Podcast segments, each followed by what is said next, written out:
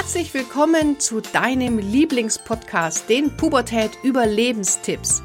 Mein Name ist Kira Liebmann und als Motivationscoach und Jugendexpertin helfe ich Eltern, die Pubertät zu überstehen, ohne dabei wahnsinnig zu werden.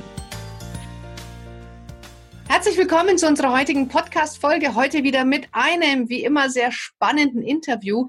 Und ich habe heute die liebe Mai im Podcast. Die liebe Mai wird sich gleich selber nochmal genauer vorstellen. Ich habe sie ähm, getroffen und zwar hat die Mai auch einen Podcast, einen Me-Too-Podcast, wo es um sexuellen Missbrauch und den Umgang als Opfer damit geht. Und das finde ich ein sehr, sehr wichtiges Thema. Ich finde es ganz toll, dass die Mai sich da traut, offen mit umzugehen.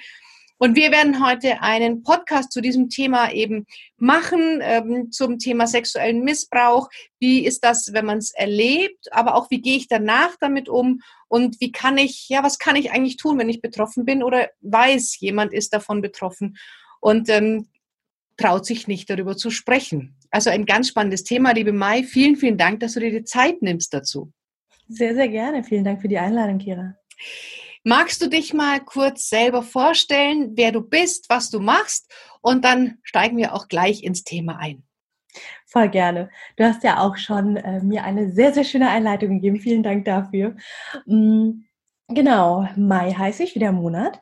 Und ich habe, ähm, ja, ich beschäftige mich mittlerweile seit über drei Jahren mit dem Thema sexuellen Missbrauch und zwar wirklich aus allen möglichen Ecken und Ebenen. Ich bin selber als Kind sexuell missbraucht worden von einem Freund der Familie, wie man so schön sagt, ähm, und habe das Thema nie, also wirklich bis ich Mitte 20 war, nicht bearbeitet. Ich habe es immer in so eine Schublade getan. Also ich, bei mir ist es immer so ein Schuhkarton und den habe ich ganz oben, ganz, ganz weit, weit weg in den Dachboden geschoben.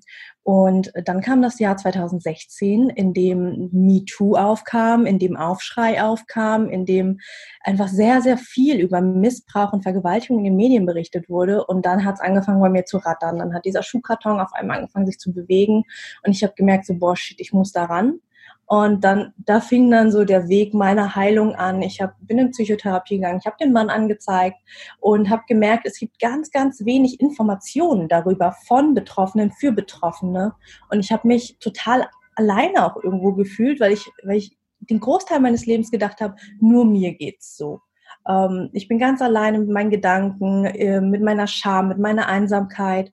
Und äh, mittlerweile weiß ich, das ist überhaupt nicht so. Mittlerweile weiß ich, jede dritte Frau, ja, das ist eine Studie der EU-Kommission, jede dritte Frau erlebt in ihrem Leben sexuelle und oder körperliche Gewalt. Und da dachte ich so, boah, jede dritte Frau, wie kann ich mich denn mein Leben lang einsam gefühlt haben? Und mit dem MeToo-Podcast und mit meiner Arbeit, mit dem Bloggen, mit den Social-Media-Sachen, ähm, ich bin auch gerade dabei, ein Buch zu schreiben, mit all den Sachen möchte ich noch viel, viel mehr Frauen MeToo-Momente ermöglichen. Ihnen ermöglichen, sich nicht einsam und alleine zu fühlen, sondern zu denken, boah, krass, da gibt's noch jemanden, der denkt genauso, dem geht's genauso. Und ja, das ist so meine große Mission gerade. Ja, da gehört auch ganz, ganz viel Mut dazu, weil wie du schon sagst, diese Scham kann ich mir vorstellen, dass doch sehr groß ist, darüber zu sprechen, auch wenn Frauen hier definitiv die Opfer sind. Ich denke, die meisten Frauen. Also es gibt sicherlich auch Männer, die da Opfer sind, aber ich glaube, der Großteil wird wahrscheinlich Frauen sein. Mhm.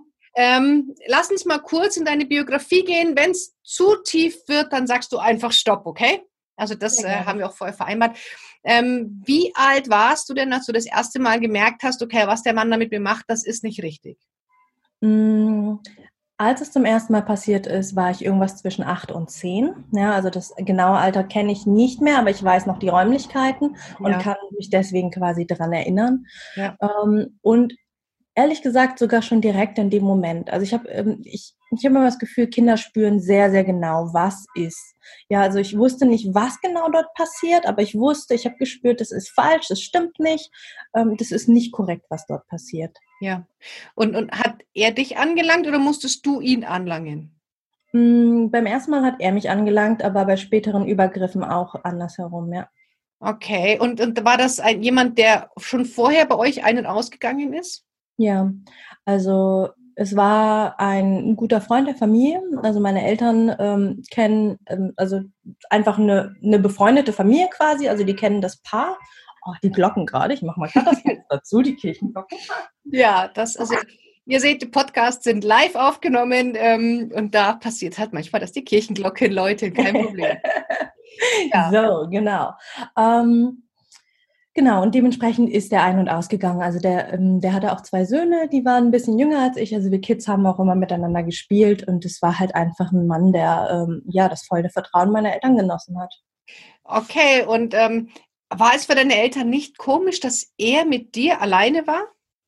Nee, gar nicht, weil ähm, der hat immer auf uns aufgepasst. Also ähm, man muss dazu muss man, glaube ich, meine Biografie besser verstehen. Meine Eltern ähm, sind 91, also damals mit mir im Bauch, also ich bin 91er Kind, ähm, sind die ähm, nach Deutschland gekommen. Also die sind geflohen, ähm, haben hier Asyl beantragt und sind den, ich sag mal, typischen Migrantenweg gegangen. Ja, also erst haben sie eben alles gearbeitet, was irgendwie ging. Meine Mama hat geputzt, die hat immer gesagt, Hauptsache Arbeit, ja, egal woher.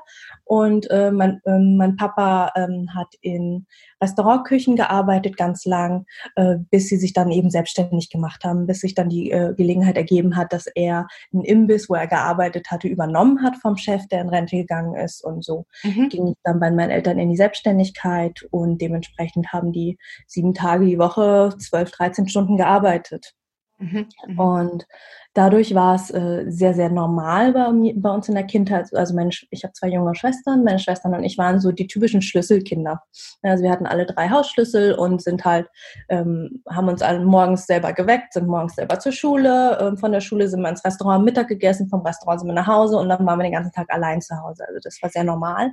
Und wenn dann Freunde eben zu Besuch waren, dann haben die bei uns einfach gewohnt und übernachtet und waren einfach da. Also das war nichts Unübliches. Mhm.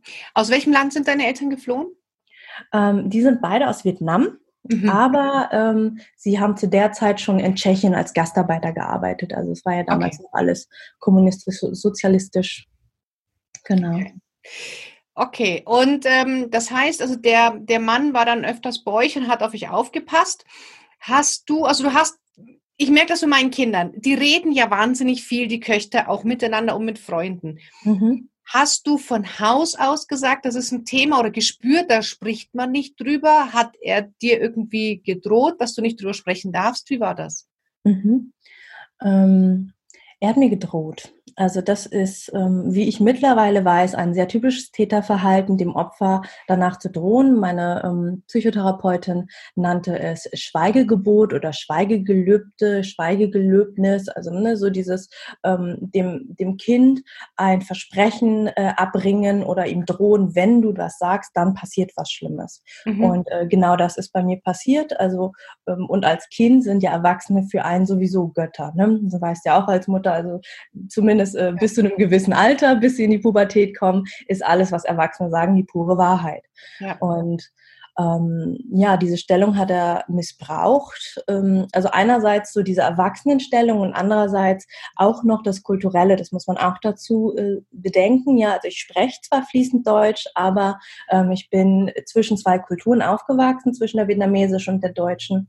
Und die vietnamesische ist nochmal sehr, sehr viel hierarchischer als im, im Deutschen. Also die, die Hierarchien gehen auch über, ähm, ich sag mal, über die Pubertät hinaus. Ja? Also auch im Erwachsenenalter ähm, bildet sich zum Beispiel auch durch die Sprache sehr, sehr klar ab, dass ich jemand Älteren respektiere oder respektieren muss. Ich kann gar nicht anders mit ihm sprechen, außer ihm Respekt zu erweisen. Also das ist wirklich, ähm, ja, ich sag mal, doppelt äh, gefangen ja. gewesen zu der Zeit. Okay. Und hast, ähm, hast du, wie, wie bist du damit umgegangen? Du weißt, jetzt kommt der wieder und mhm. ähm, jetzt passieren wieder Dinge, die ich nicht haben möchte, die schmerzhaft sind. Wie bist du schon vorher damit umgegangen? Hast du versucht, ihm aus dem Weg zu gehen? Ging das überhaupt? Oder mhm. hast du dich gefügt und gesagt, okay, ich muss da jetzt durch? Mhm. Ähm, ich konnte ihm nicht richtig auf den Weg gehen. Also wir, wir haben halt, also wir hatten zwar ein Haus, ja, schon groß, aber äh, es ging trotzdem nicht. Also es war immer super unangenehm, ihn, ihn, überhaupt zu sehen. Also auch wenn andere dabei waren, ich wusste immer, er schaut mich an und immer wenn mich angeschaut hat, war das so ein ganz, ganz ekliges Gefühl auch. Also ich wusste, der, der das ist, sind jetzt keine normalen, ich sag mal, Onkelgedanken, ja, ja. sondern das war einfach bäh. Und ähm, ich bin aber tatsächlich bis äh, zur Pubertät bin ich nicht auf die Idee gekommen, dass ich äh, vor ihm fliehen könnte. Also ich bin nicht auf die Idee gekommen, mich irgendwie vor ihm verstecken zu können, weil äh, es ja, es war so dieses Gefühl der Übermacht, der bekommt mich sowieso. Also, mhm. Also der ist dann teilweise auch nachts in mein Zimmer rein ja, und als ich geschlafen habe. Und dann, also es war einfach so dieses, dieser richtig krasse Eingriff in meine, in meine Persönlichkeit, ja, dass, dass ich, dass ich gar, gar nicht die Möglichkeit oder nicht, ja, die gar nicht in Erwägung gezogen habe, da irgendwie abhauen zu können. Hat denn niemand gemerkt, dass du dich veränderst oder hast du das überspielen können? Hm, ich glaube zweites. Also beides. Einerseits dadurch, dass unsere Eltern ja sowieso sehr, sehr viel gearbeitet haben, ähm, haben sie sehr wenig Kontakt mit uns gehabt. Mhm. Ähm, und andererseits habe ich es auch überspielen können, glaube ich. Also ich bin, ähm, was ich merke, ähm, so, so dieses klassische, wenn man so, wenn man so die Literatur liest und schaut, ähm, woran merke ich, dass mein Kind vielleicht sexuell missbraucht wurde oder traumatisierende Erfahrungen erlebt hat, ist so der Klassiker, ähm, es verändert sich äh, verhaltenstechnisch. Beispiel, es wird ruhiger. Ja? Und bei mir war es zum Beispiel so, dass ich sehr viel ruhiger geworden bin. Ich war weniger neugierig, ich hatte mehr Ängste ähm, und gleichzeitig war ich aber die große Schwester und musste mich um meine beiden Schwestern kümmern. Das heißt, gleichzeitig musste ich trotzdem irgendwie laut sein und ja. äh, die beschützen und ähm, ja, mit den spielen. Und dadurch ist es, glaube ich, ähm, ist es nicht so aufgefallen. Also ich habe innerlich zwar gespürt, dass sich bei mir was verändert hat, aber ich glaube, nach außen war es nicht so sichtbar für andere. Ja, ja. Ja, und du musstest ja weiter beschützen, aber dich hat halt keiner beschützt in dem Moment. Und es ist natürlich, genau. da entwickelt man als Kind eigene Strategien, damit umzugehen. Ja, also das musst ja. du ja wahrscheinlich. Was war deine Strategie? Hm, meine Strategie wird tatsächlich Verdrängung. Mhm. Also ich habe, ähm, wie gesagt, das in diesen Schuhkarton gesteckt und ich habe jahrelang nicht drüber nachgedacht und habe auch ähm, jahrelang gedacht, so ja, ist ja nicht schlimm, ist ja, ist ja, ähm, also so, so dieser klassische Satz, den ich heute auch immer noch von ganz, ganz vielen Opfern höre, ja, anderen, anderen ging es ja viel schlimmer. Anderen sind ja viel schlimmere Dinge passiert. Ja. Und ähm, quasi das eigene Leid so klein gemacht, ähm, dass es den Alltag nicht mehr beeinträchtigt. Okay. Und wie oft muss man sich das vorstellen? Wie oft ist das passiert? Kam der jede Nacht, einmal die Woche, unregelmäßig? Ähm, also war das für dich irgendwann, sag ich mal, Normalität oder waren das immer nur so Sonderfälle? Zum Glück waren es nur Sonderfälle. Okay. Also ähm, ich habe ihn ja auch angezeigt. Ähm, deswegen, und da habe ich quasi alles runtergeschrieben, was wann passiert ist, was für mich auch ähm, krass war, weil ich das zum ersten Mal da getan habe. Ja. Und insgesamt waren es ähm, dokumentiert äh, acht Fälle mhm. über, also wie gesagt, über einen Zeitraum von, das erste Mal war ich irgendwas zwischen acht und zehn und der letzte Zugriff, da war ich 14. Ja, also okay. Also, über den Zeitraum acht Übergriffe, ähm, also körperliche Übergriffe, aber dann kam eben noch das Psychische dazu. Ne? Der hat dann auch irgendwann angefangen anzurufen und dann halt ähm, irgendwie so eine Art Telefonsex zu machen. Und also das so, so ganz, ganz, äh, ganz widerliche Sachen. Also Warum hat er aufgehört, als du 14 warst?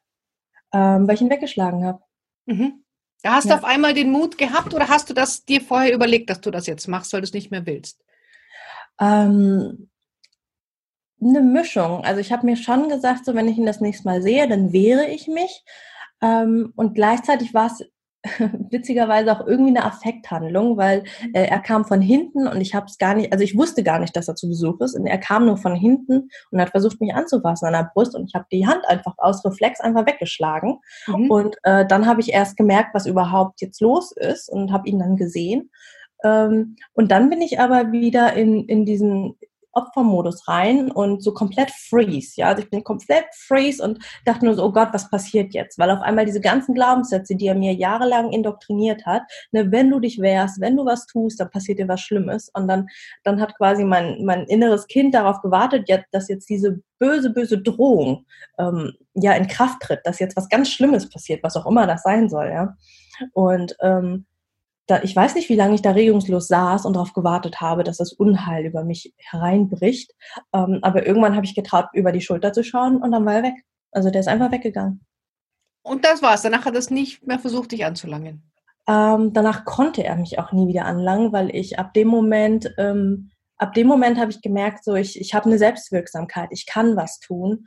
Und ab dem Moment ähm, bin ich nie wieder zu Hause gewesen, wenn er da war. Also sobald meine Eltern erzählt haben, dass er kommt, bin ich abgehauen.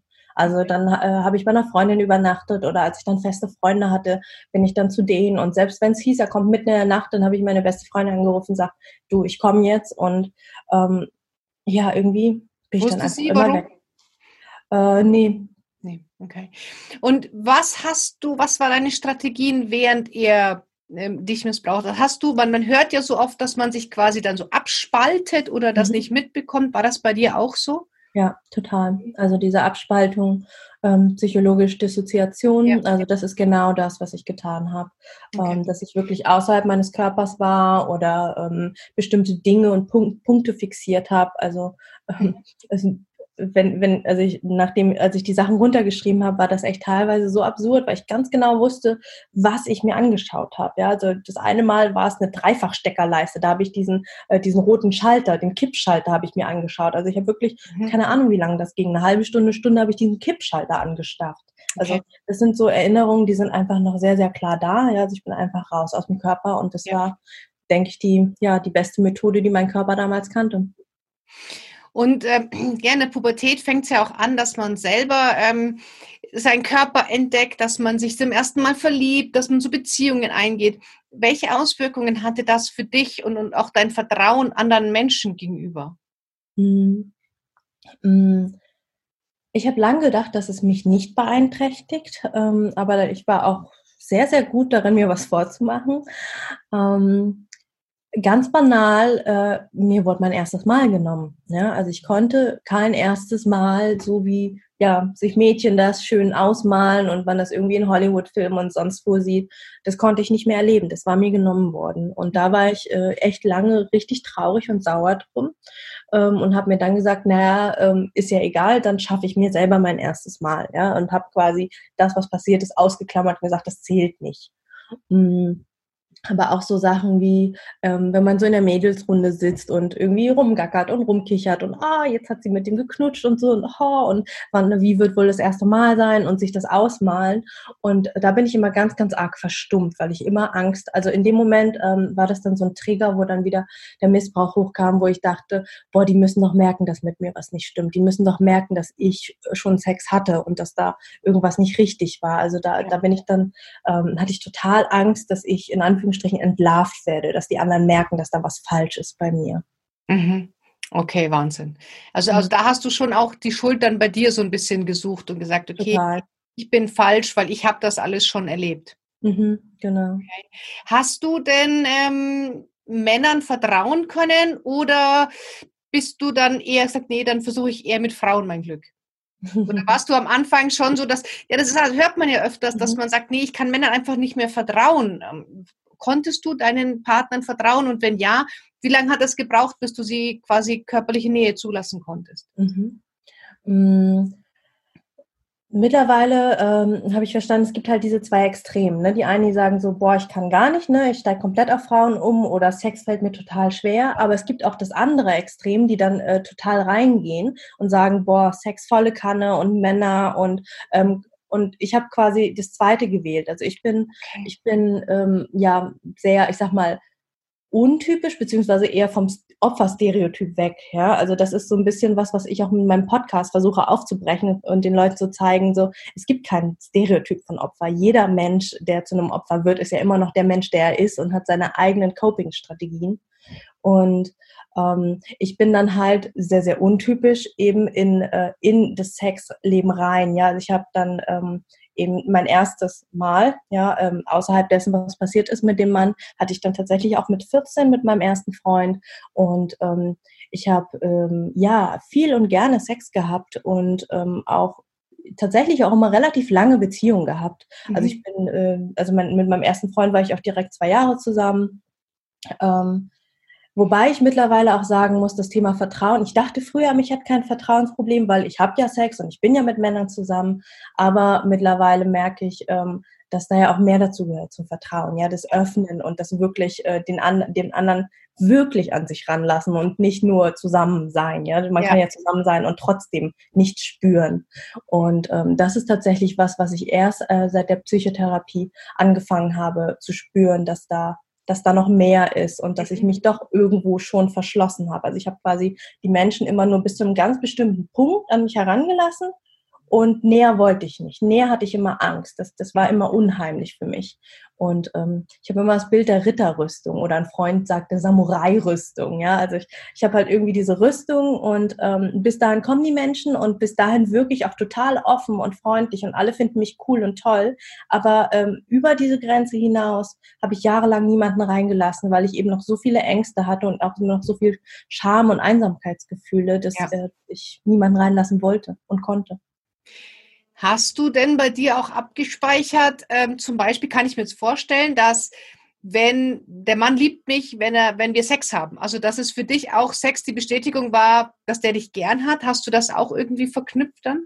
Total. Also das war, äh, ist auch was, wo, wo ich wo ich auch jetzt immer noch merke, dass sich das ganz, ganz langsam löst, ja. Ähm, als ich angefangen habe, in Psychotherapie zu gehen, dachte ich, ja, komm, ein paar Monate und dann ist gut.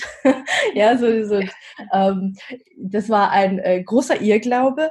Ähm, aber ich verstehe auch mittlerweile, ähm, diese, diese Glaubenssätze, diese Muster haben sich ja über 10, 15 Jahre in mein Hirn eingebrannt. Wie sollen die sich innerhalb von wenigen Monaten löschen? Ja. ja. also es, ist, es, es löst sich immer noch Stück für Stück und ich ähm, und tatsächlich der Glaubenssatz, ähm, der war mir auch ganz lange gar nicht bewusst. Ja, also wenn die Glaubenssätze so unbewusst, so in einem drin sind, ähm, ja, wir sind zusammen, also haben wir jetzt Sex. Und wenn wir keinen Sex haben, dann liebt er mich nicht. So. Genau. Oder, oder wenn ich sage, ich habe heute keine Lust, dann sage ich ihm, ich liebe ihn nicht. Und das waren so Sachen, die waren ganz, ganz lang bei mir präsent. Ja. Und die darf ich zum Beispiel gerade mit meinem Freund heilen. Also mit dem bin ich seit dreieinhalb Jahren zusammen. Und ähm, der ist total achtsam, total liebevoll. Und ähm, eine Situation zum Beispiel, die für mich total heilsam war, war tatsächlich, ähm, so, ich erzähle mal ein bisschen aus dem Nähkästchen.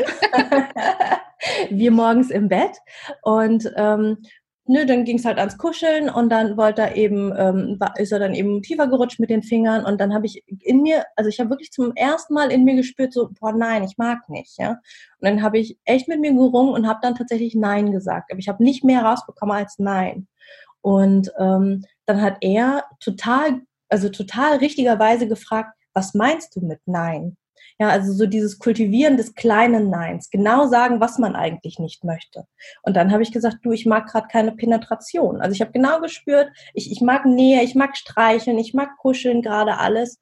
Ähm, aber ich mag nicht das gerade, was in mich eindringt, egal ob ein Finger oder ähm, ein Penis. Und ähm, als ich das ausgesprochen habe, kam so dieser richtig krasse Glaubenssatz, der mich übermannt hat und gesagt hat, boah, jetzt hast du Nein gesagt, jetzt dreht er sich um und spielt an seinem Handy rum. Ja, also ich, ich war der felsenfesten Überzeugung, das ist das, was jetzt passieren wird. Ja, absoluter Liebesentzug, weil ich habe ihm ja meine Liebe entzogen. Ja. Und es ist einfach nicht passiert. Stattdessen hat er dann einfach nur, ist er mit seiner Hand halt wieder raus und hat dann angefangen, mich zu massieren und zu streicheln. Wir haben einen wunder, wunderschönen Morgen dann einfach im Bett noch verbracht. Und das war für mich so ein richtig, richtig heilsamer Moment. Okay, ja, das glaube ich dir absolut, weil es dir einfach auch wieder diese Bestätigung gegeben hat, dass du mehr bist als nur Sex, mhm. ja, sondern dass da, es geht um dich und nicht um irgendwelche Körperöffnungen, die du hast. Total. Ja. Ähm, hast du deinen Partner kennengelernt, nachdem du mit dem Thema dich auseinandergesetzt hast, oder ist das in der Partnerschaft passiert? ähm, das ist tatsächlich passiert, als ich angefangen habe, mich mit dem Thema auseinanderzusetzen. Okay. Also das war ähm, ja auch heftig. Ähm, also ich, ich bin quasi, habe mich, hatte vor ihm einen langjährigen Partner ähm, und habe dann angefangen, ähm, also wirklich ähm, die Anzeige und bin in Psychotherapie und bin dann aber selber eben komplett in, in diesen Strudel reingekommen, von dem ich nie dachte, dass, dass es mir passieren würde. Also ich dachte, ich zeige an und ja, mal schauen und dann werde ich eben zur Polizei eingeladen und vielleicht passiert irgendwann eine Gerichtsverhandlung. Also ja. ich habe habe da überhaupt nicht drüber nachgedacht, was, äh, was da ähm, psychisch und emotional eigentlich alles, äh, ja, was für eine Lawine ich da eigentlich lostrete. Mhm, mhm. ähm, und äh, bin dann aber tatsächlich äh, zwei Monate nach der Anzeige war ich so ähm, krank in Anführungsstrichen, also ich, ähm, dass ich nicht mehr arbeiten gehen konnte. Und ähm, tatsächlich haben, wir, haben mein Freund und ich uns in der Zeit, also mein Ex-Freund und ich uns in, in der Zeit dann auch getrennt. Ähm, ich werfe ihm das überhaupt nicht vor. Ich glaube, ähm, dass es für viele Männer sehr, sehr schwierig ist, mit so einer Situation umzugehen. Also wenn, wenn der Partner, mit dem man so lange zusammen war, der immer der stabile Part der Beziehung war, ja. auf, einmal, äh, auf einmal wegbricht. Und ich glaube, für Partner ist das unglaublich schwierig, ähm, weil, weil sie gar nicht wissen, wie sie damit umgehen sollen. Ja? Und ähm, ich, ich war zu der Zeit ja auch noch viel verschlossener. Ich habe ganz, ganz wenig geredet und er wusste nicht, soll er jetzt auf mich zugehen, soll er mich in Ruhe lassen, ähm, was brauche ich gerade, Nähe oder Distanz. Und ähm, ja, irgendwie konnte ich das zu der Zeit nicht kommunizieren und dann haben wir ähm, tatsächlich gemeinsam einfach beschlossen, dass es von der Beziehung her für uns gerade einfach nicht passt oder nicht mhm. ähm, was auch sehr schwierig war, so äh, mitten in dieser großen Phase dann auch noch äh, eine Trennung zu verarbeiten. Und äh, kurz danach haben tatsächlich der Olli, so heißt mein Freund, äh, und ich uns dann äh, kennengelernt. Und ähm, der, der hatte einfach einen ganz, ganz anderen Hintergrund. Also der kommt, ähm, er sagt immer aus der Hippie-Szene. also der, der kommt halt aus einer, aus einer ganz anderen Welt. Ja, also ich komme so aus dieser Business-Welt, so äh, ganzen Tag Anzug und Karriere und Rationalität. Und, ähm, und er kommt halt aus dieser Hippie-Welt, wo wo es total ums Fühlen geht und äh, seine Gefühle ausdrücken. Und ähm, er war dann auf einmal genau der Kanal, den ich brauchte. Ja, er, er hat mir quasi geholfen, Gefühle kennenzulernen. Mhm. Also ich, ich konnte ähm, ich konnte tatsächlich, bis ich ihn kennengelernt habe, teilweise Kör äh, Gefühle, die ich im Körper hatte, nicht benennen. Ja, also ja. dann habe ich mit ihm wie so Vokabeln lernen gemacht. Ja, dann saß er vor mir und meinte, was, was spürst du denn in deinem Körper? Ich so, ja, in meinem Bauch ist so irgendwas so. Und dann hat er, hat er mir Wörter vorgeschlagen und meinte so, ist das vielleicht Wut? Oh ja, das ist Wut. Und ist so, so dieses, dieses Nachnähren, was man ja eigentlich als Kind macht. Ne? Also wo die, wo die Eltern einem sagen, hey, ähm, ja, das ist schon blöd, ne, jetzt so. Und, und das hat er quasi mit mir gemacht, so dieses ähm, Emotionen aussprechen, also erstmal spüren lernen und dann aussprechen ja. lernen und dann fühlen lernen. Und das war ja für, einfach zu der Zeit genau das, was ich gebraucht habe. Wie sind denn deine Eltern damit umgegangen, als du den, den, den Freund der Familie angezeigt hast? Hast du vorher mit denen gesprochen? Wie, wie, sind, wie haben die es erfahren und wie haben sie reagiert? Mhm. Ähm, ich habe es ihnen vorher erzählt ähm, und meine Mama ist tatsächlich sehr, sehr wütend gewesen auf ihn. Also sehr. Auf ihn, aber nicht auf dich. Genau. Nee, also mhm. meine Eltern haben mir von Anfang an geglaubt. Das war ähm, tatsächlich eine der größten Sorgen, die ich als Kind hatte. Ja, man wird mir nicht glauben, man wird sagen, ich bin eine Lügnerin, ja. ähm, ich bekomme Ärger. Und im Nachhinein ist es so krass, weil meine Eltern haben mir sofort geglaubt und meine Mama hat auch direkt gesagt, so, warum hast du denn nicht sofort was gesagt? Wir hatten ihn nie wieder hergelassen zu uns. Ja, also es war war für mich auch wieder ein sehr, sehr heilsamer Moment, wo ich gespürt habe, boah, meine Eltern stehen hinter mir, egal was passiert. Und sie glauben mir sofort. Und ähm, ja, im Endeffekt waren es so zwei Sachen. Also einerseits äh, waren, waren die beide sehr, sehr wütend und sehr sauer auf ihn, nicht auf mich, haben mir sofort geglaubt. Und andererseits, ähm, was mich sehr verletzt hat, war mein Vater, der einen Tag ähm, vor der Anzeige ähm, nochmal angerufen hat und äh, gemeint hat, ob ich das wirklich machen will, ähm, weil äh, das bringe ja eh nichts. Also ähm, in dem Moment war ich sehr, sehr sauer und habe ihn zum ersten Mal in meinem Leben richtig angeschrien und beschimpft, weil ich das nicht verstanden habe. Also in dem Moment habe ich, äh, dachte ich, er steht nicht mehr hinter mir. Ähm, mittlerweile weiß ich aber, dass er dass er mich einfach nur beschützen wollte, weil er ja wusste oder sich gedacht hat, was, was für ein langer Weg da hinten ja. dran steht, ja, mhm. und auch das, äh, das drüber erzählen und das vielleicht wieder retraumatisiert werden. Ähm, und da, da wollte er mich einfach vor beschützen. Und das war ja das ein sehr zwiegespaltener Moment, so im Nachhinein. Und, deine Freunde, also Partner, Freundinnen von früher, wenn die jetzt so mitbekommen, worüber du sprichst, was dir früher widerfahren ist, wovon sie keine Ahnung hatten, kommen die auf dich zu und sagen, Mensch, warum hast du nichts gesagt? Oder wird da noch immer bis heute nicht so drüber gesprochen?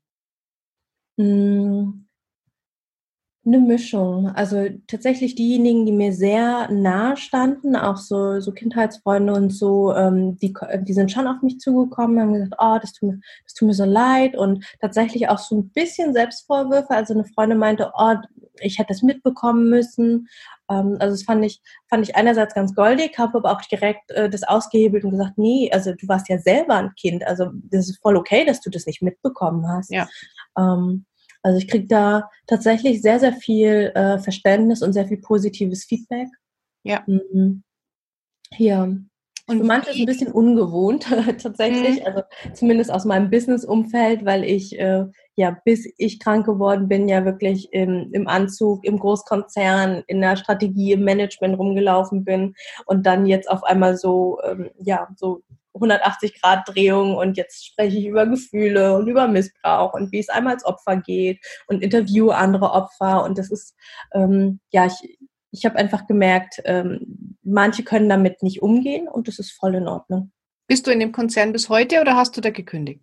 Ich habe gekündigt. Mhm, okay.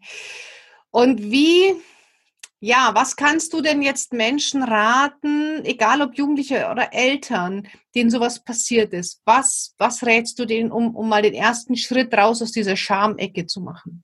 Mhm. Mhm, drüber sprechen tatsächlich. Mit also, wem? Mit einer Vertrauensperson.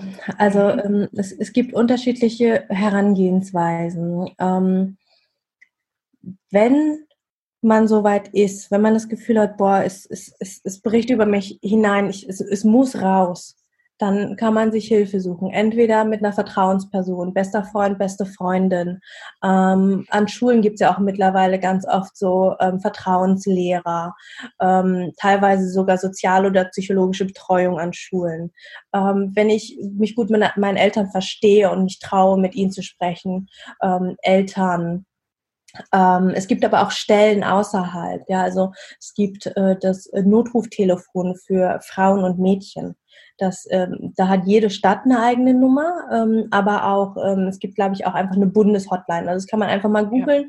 Ähm, Notruftelefon für, äh, für Frauen und Mädchen. Da kann man komplett anonym anrufen. Ja, also wenn wenn ich mich noch nicht traue, mich zu zeigen und auch noch gar nicht weiß, was ich tun kann, ja, also mhm. ähm, dann kann man da einfach anrufen, einfach erstmal erzählen. Und da sitzen ausgebildete Menschen hinten am Telefon, die alle sehr, sehr liebevoll sind und äh, die aber auch Ahnung haben, die einem sagen können, okay, was, was, was sind die nächsten Schritte, die man tun kann.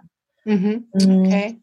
Es gibt Anlaufstellen auch, zum ähm, also so, ich sag mal Erstanlaufstellen, weil ähm, Platz beim Psychologen zu bekommen, ist meistens nicht so schnell möglich.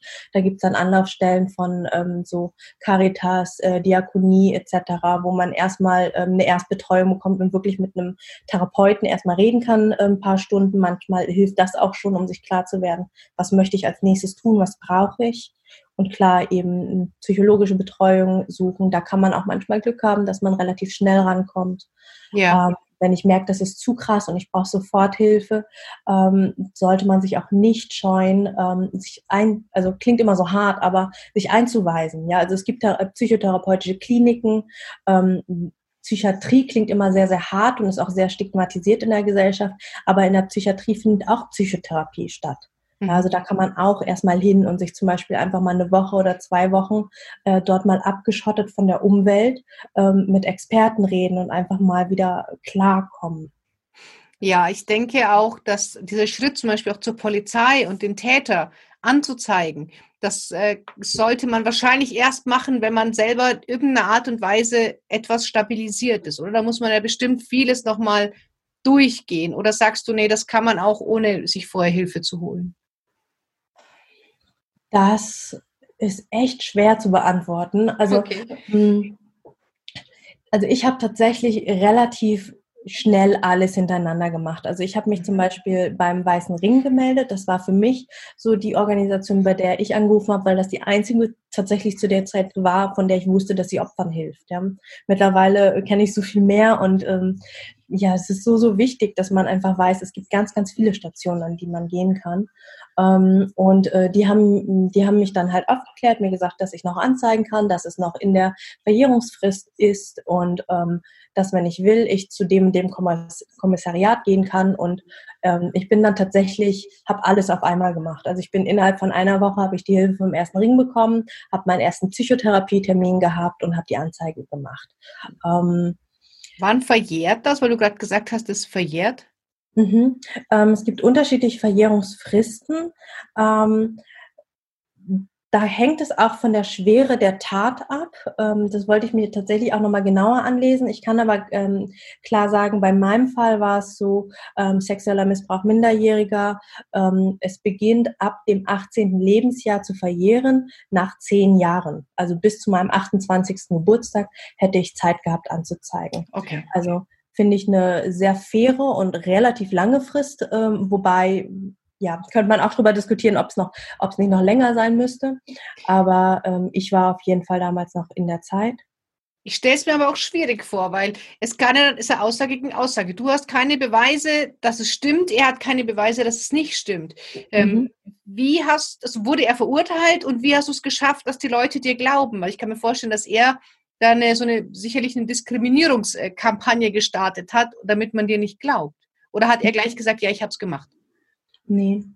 Ähm, tatsächlich war das auch eine meiner größten Sorgen. Ja, also Aussage gegen Aussage. Das ist ja mal das, was man überall online liest und hört. Und ähm, ich habe ehrlich gesagt keine Ahnung, wie ich es geschafft habe, dass man mir geglaubt hat. Ich glaube, es hat auch was damit zu tun, dass ich sehr strukturiert vorgegangen bin. Also ich habe die Nacht bevor ich äh, zur Polizei gegangen bin, lag ich wach und habe ähm, alles detailliert runtergeschrieben, was passiert ist. Zum allerersten Mal in meinem Leben. Das heißt, ich habe wirklich, ähm, ich bin halt, äh, wie gesagt, aus dem Management ja, und habe dann da äh, relativ klar irgendwie äh, Vorfall Nummer eins äh, Zeitraum Doppelpunkt und habe dann versucht, mich äh, irgendwie an irgendwas zu erinnern, ähm, also an Merkmale, sowas wie in welchem Haus haben wir zu der Zeit gelebt oder in welchem Zimmer ist es passiert, ähm, wie waren die Möbel zu der Zeit gestellt. Also ähm, ich habe quasi versucht, anhand von irgendwelchen Merkmalen äh, das Jahr ungefähr einzugrenzen. Teilweise konnte ich sehr genau sagen, das war in dem Jahr, teilweise war es eine Range von zwei, drei Jahren. Ähm, dann habe ich äh, den komplett runtergeschrieben, was passiert ist. Und das habe ich halt mit allen Erinnerungsstücken gemacht, die ich hatte. Und ich glaube, dadurch, dass ich dieses Papierstück einfach ähm, schon dabei hatte, ähm, fiel mir die Aussage leichter. Ja, also ich, ähm, ich bin nicht irgendwie, ich sag mal, ich konnte immer wieder zurück zum Stück Papier, wenn ich irgendwie auf einmal in irgendwelchen alten Gedanken und Bildern zu, zurückgedriftet bin, dass ich wirklich alles äh, so, wie ich es eben in Erinnerung habe, aussagen konnte. Ähm, ich denke, die Struktur hat geholfen und das würde ich auch jedem empfehlen, vorher sich zumindest da die Klarheit zu verschaffen, was möchte ich eigentlich anzeigen, was möchte ich erzählen.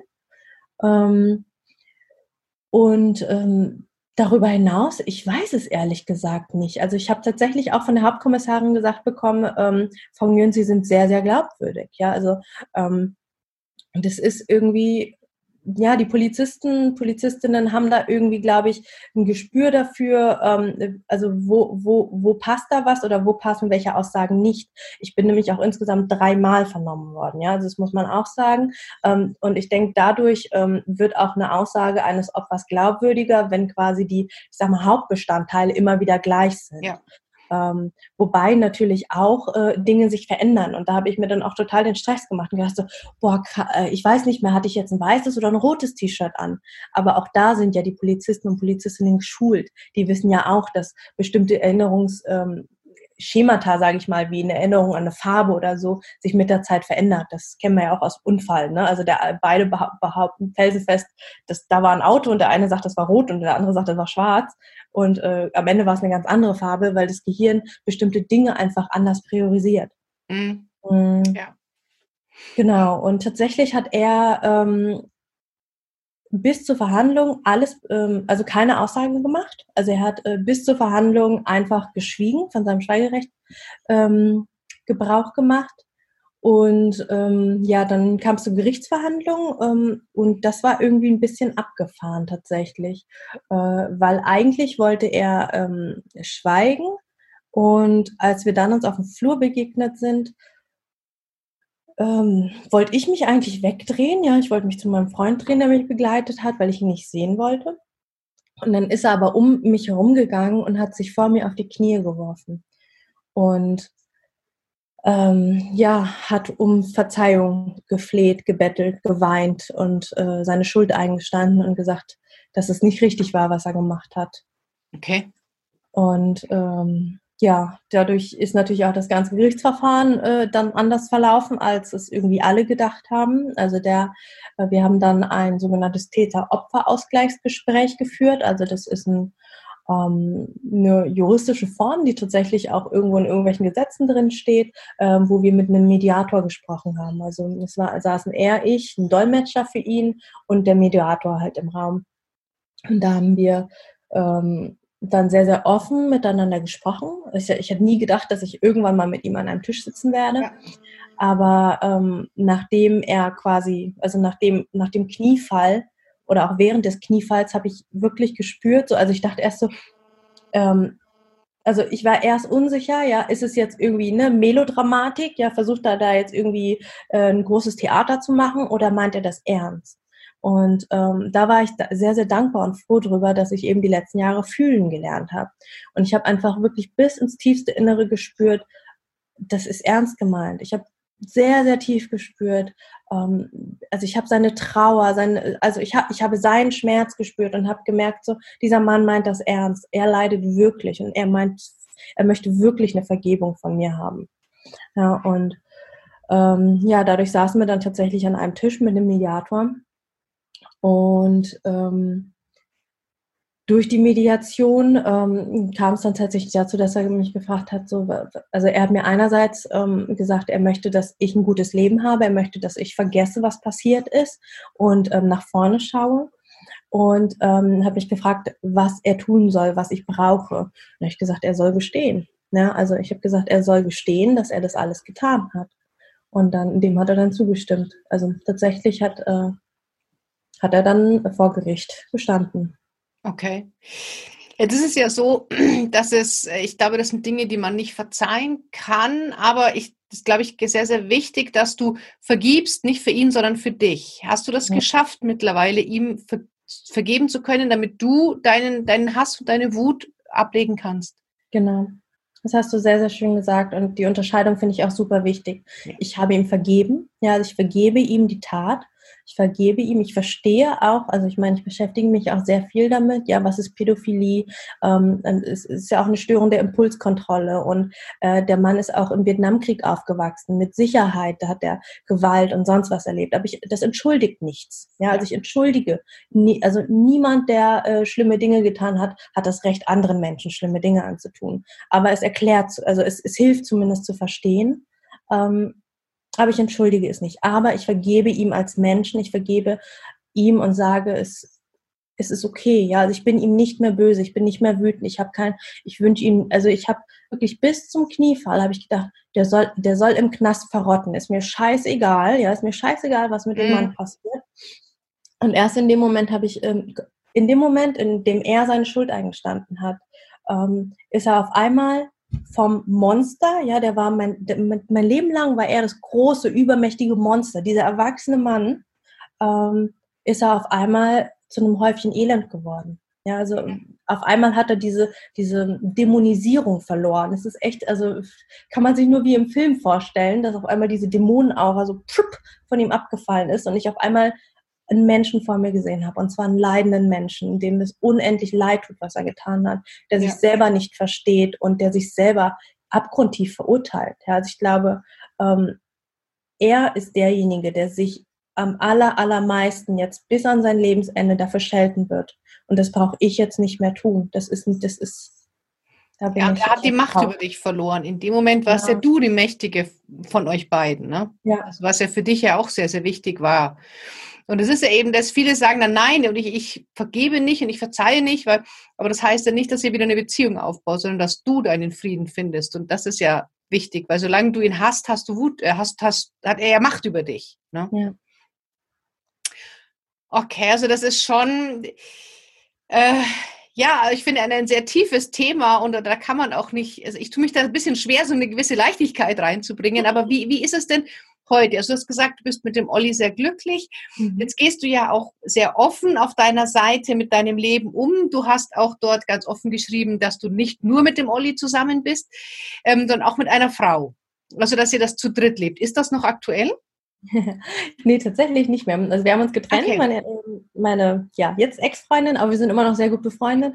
Aber genau, der Olli und ich leben in einer offenen und polyamoren Beziehung. Das heißt, äh, es könnte immer mal wer dazukommen. Wir haben auch mit anderen Menschen Sex, wenn nicht gerade Corona ist oder führen mit anderen Menschen. Ja, einfach, ähm, ja, für uns ist Liebe nicht exklusiv in dem Sinne, ja. Also man kann nicht nur in unserer Welt zumindest nicht nur einen Menschen lieben, sondern, naja, ehrlich gesagt, sieht man ja auch seine Familie und seine Geschwister und seinen besten Freund.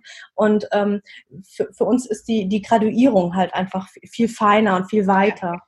Glaubst du, dass das bei dir eine Auswirkung ist von dem, was du erlebt hast, oder glaubst du, dass das damit nichts zu tun hat? Hm, ich glaube ehrlich gesagt, dass es damit nichts zu tun hat. Ich hab, ähm, bin auch viel im Gespräch mit anderen Menschen, die auch in offenen Beziehungen leben. Und ähm, für mich hat das Konzept von, von der Monogamie noch nie gestimmt. Also okay. schon, schon, schon als Teenager, wenn ich dann da irgendwie ähm, Hollywood-Filme gesehen habe oder irgendwie dann mit einem Freund zusammen war, auch wenn ich den sehr geliebt habe, ich habe immer gemerkt, ähm, ich habe Interesse an anderen Männern. Ja, also ich habe immer mhm. gemerkt, ich, ich habe mich irgendwie mal verguckt oder in irgendwen verknallt und dachte und habe mich dann wieder, äh, ne, ich bin falsch, irgendwas stimmt mit mir nicht, alle anderen sind in monogamen Beziehungen, sind glücklich und ich kann doch jetzt nicht fremd gehen und ähm, für mich war es einfach äh, ja ein Gefühl, dass, dass das Konzept für mich nicht stimmt. Und das höre ich tatsächlich von vielen, die es mittlerweile auch eben so frei leben wie ich, sage ich mal.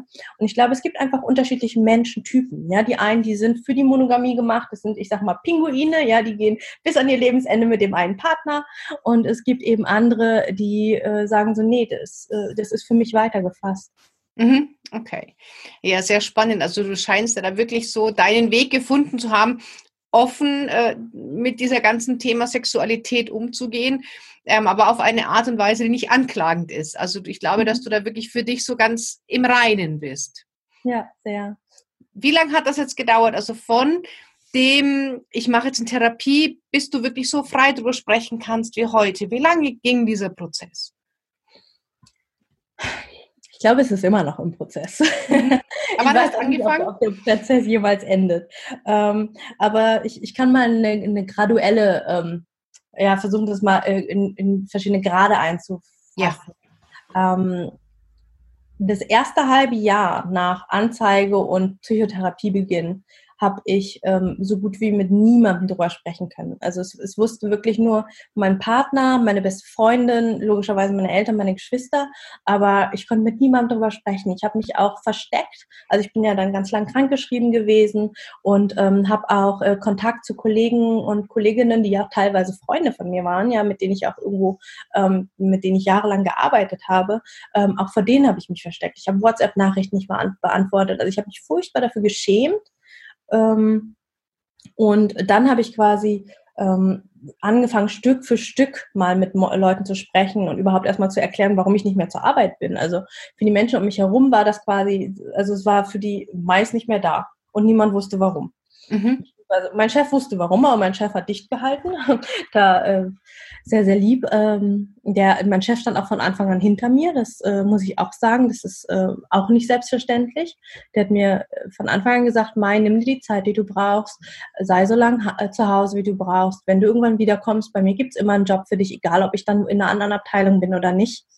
Also ähm, nicht selbstverständlich. Ja. Ähm, ein Jahr nach Beginn von allem habe ich angefangen, tatsächlich überhaupt das Wort Missbrauch in den Mund nehmen zu können. Also ich habe wirklich bis dahin, also ich habe, das muss man sich mal vorstellen, ich habe ein Jahr war ich in Psychotherapie und habe nicht über, habe das Wort Missbrauch und Vergewaltigung nicht über die Lippen bekommen, mhm. weil das für mich einfach so, noch so schwierig war. Ähm, und circa anderthalb Jahre insgesamt später habe ich angefangen, einfach ähm, die Themen online auch zu thematisieren. Also ich habe quasi Stück für Stück mich geöffnet und das ist auch das, was ich immer rate. Ja, geht nicht mit einem Big Bang raus, damit tut ihr euch selber weh, sondern ähm, ne, immer mal den Zeh ins kleine, äh, den kleinen Zeh ins Wasser halten, dann den Fuß und dann ne, immer weitergehen äh, und schauen, was ist für mich gerade stimmig. Und ähm, genau, dann habe ich irgendwann gemerkt, so, ähm, weil ich eben viel über Social Media auch konsumiert habe von anderen und als ich zum ersten Mal äh, von einer ähm, YouTuberin äh, was ein Video geschaut habe, wo sie über Depressionen gesprochen hat, dachte ich so, boah krass, da, da spricht mal endlich jemand drüber und ich fühle mich so wie, also jemand fühlt sich so wie ich und ich fühle mich so wie sie und das war für mich so ein, ja, ich sag mal so ein in Anführungsstrichen MeToo-Moment, auch wenn es nichts mit Missbrauch zu tun hat in dem Moment. Da ist jemand, dem geht's so wie mir. Mhm. Und äh, das war für mich total heilsam und da habe ich gemerkt, so, boah, ähm, ich habe die Kapazität, ich habe die Ressourcen, anderen auch solche Momente zu ermöglichen. Ich mag da aufmachen und habe dann halt ganz, ganz langsam Schritt für Schritt angefangen, online über darüber zu berichten, wie es einem geht mit einer Depression. Ja, also ich ähm, hatte dann natürlich mehrere Diagnosen, ja, eine Depression, Burnout und eben die posttraumatische Belastungsstörung und habe dann eben, ich sag mal, mit dem unverfänglichsten angefangen, habe dann Stück für Stück angefangen zu erzählen,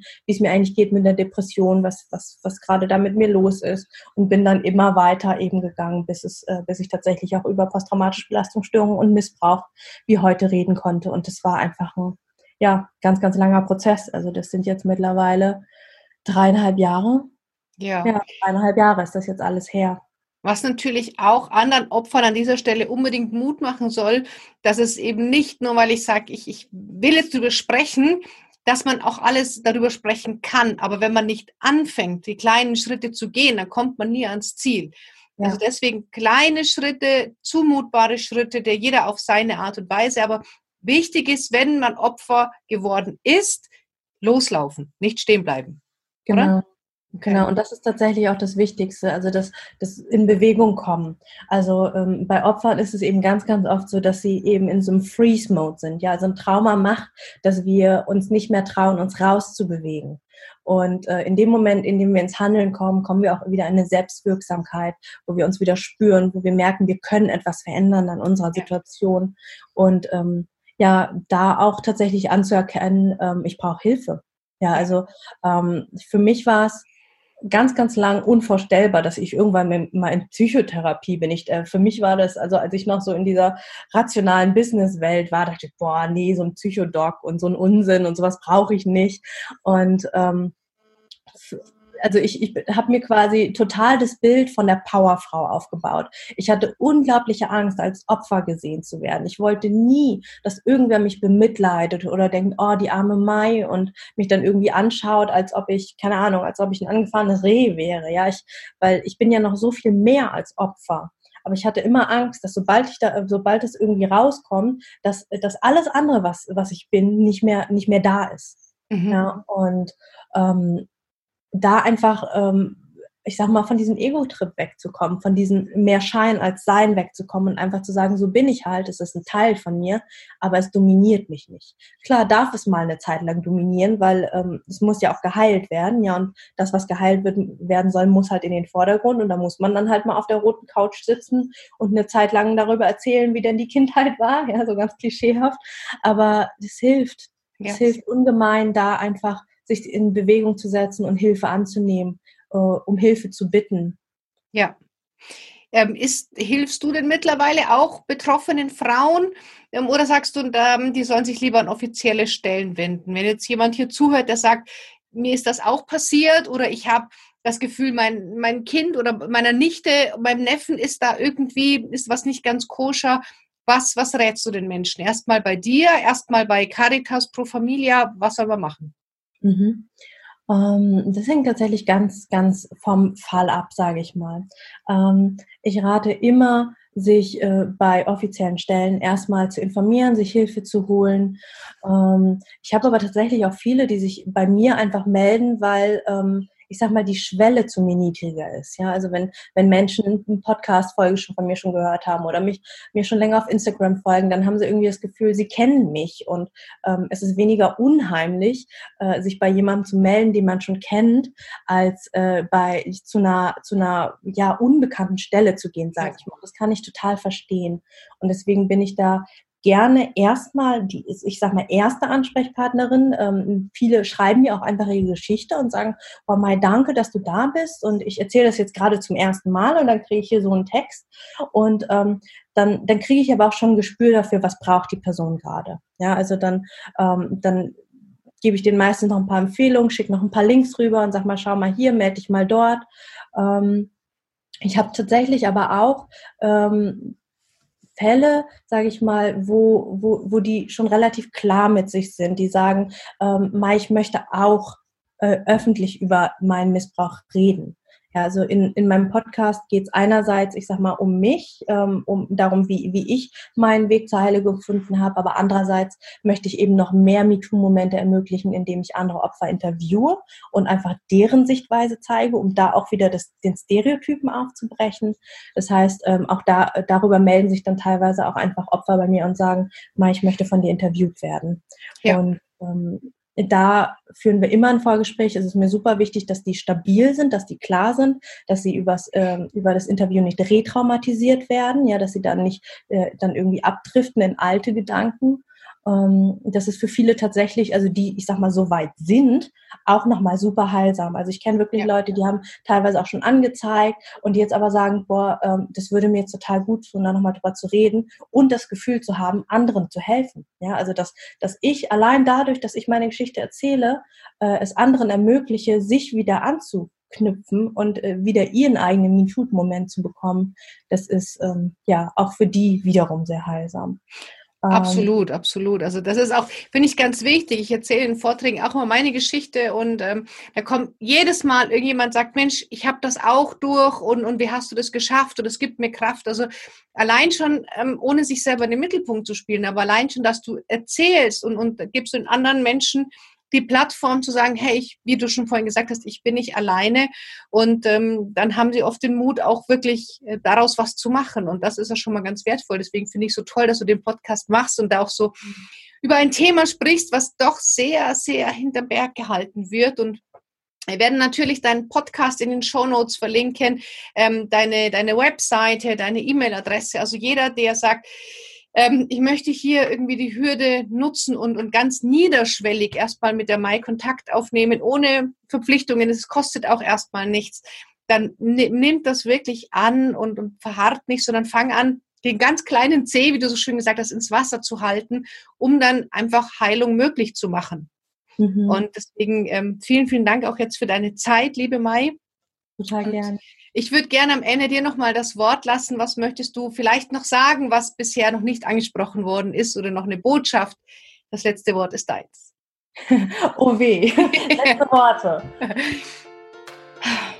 Gestalt dein Leben, also la, lass es dir nicht wegnehmen, lass, äh, verhang, verharren nicht in der Vergangenheit. Egal was passiert ist, du, du lebst im Hier und Jetzt, im Heute und du kannst heute den ersten Schritt machen. Super, dem ist nichts hinzuzufügen. Vielen Dank, dass du zugehört hast. Vielen Dank, liebe Mai, für deine Zeit. Und ja, liebe Podcast-Zuhörer oder wenn du es auf YouTube hier siehst, wenn du möchtest, kommentiere gerne die Folge, lass uns eine Bewertung da. Und dann freuen wir uns auf die nächste Folge und Mai dir noch alles, alles Liebe. Mach weiter so, du machst eine ganz wichtige Arbeit. Danke.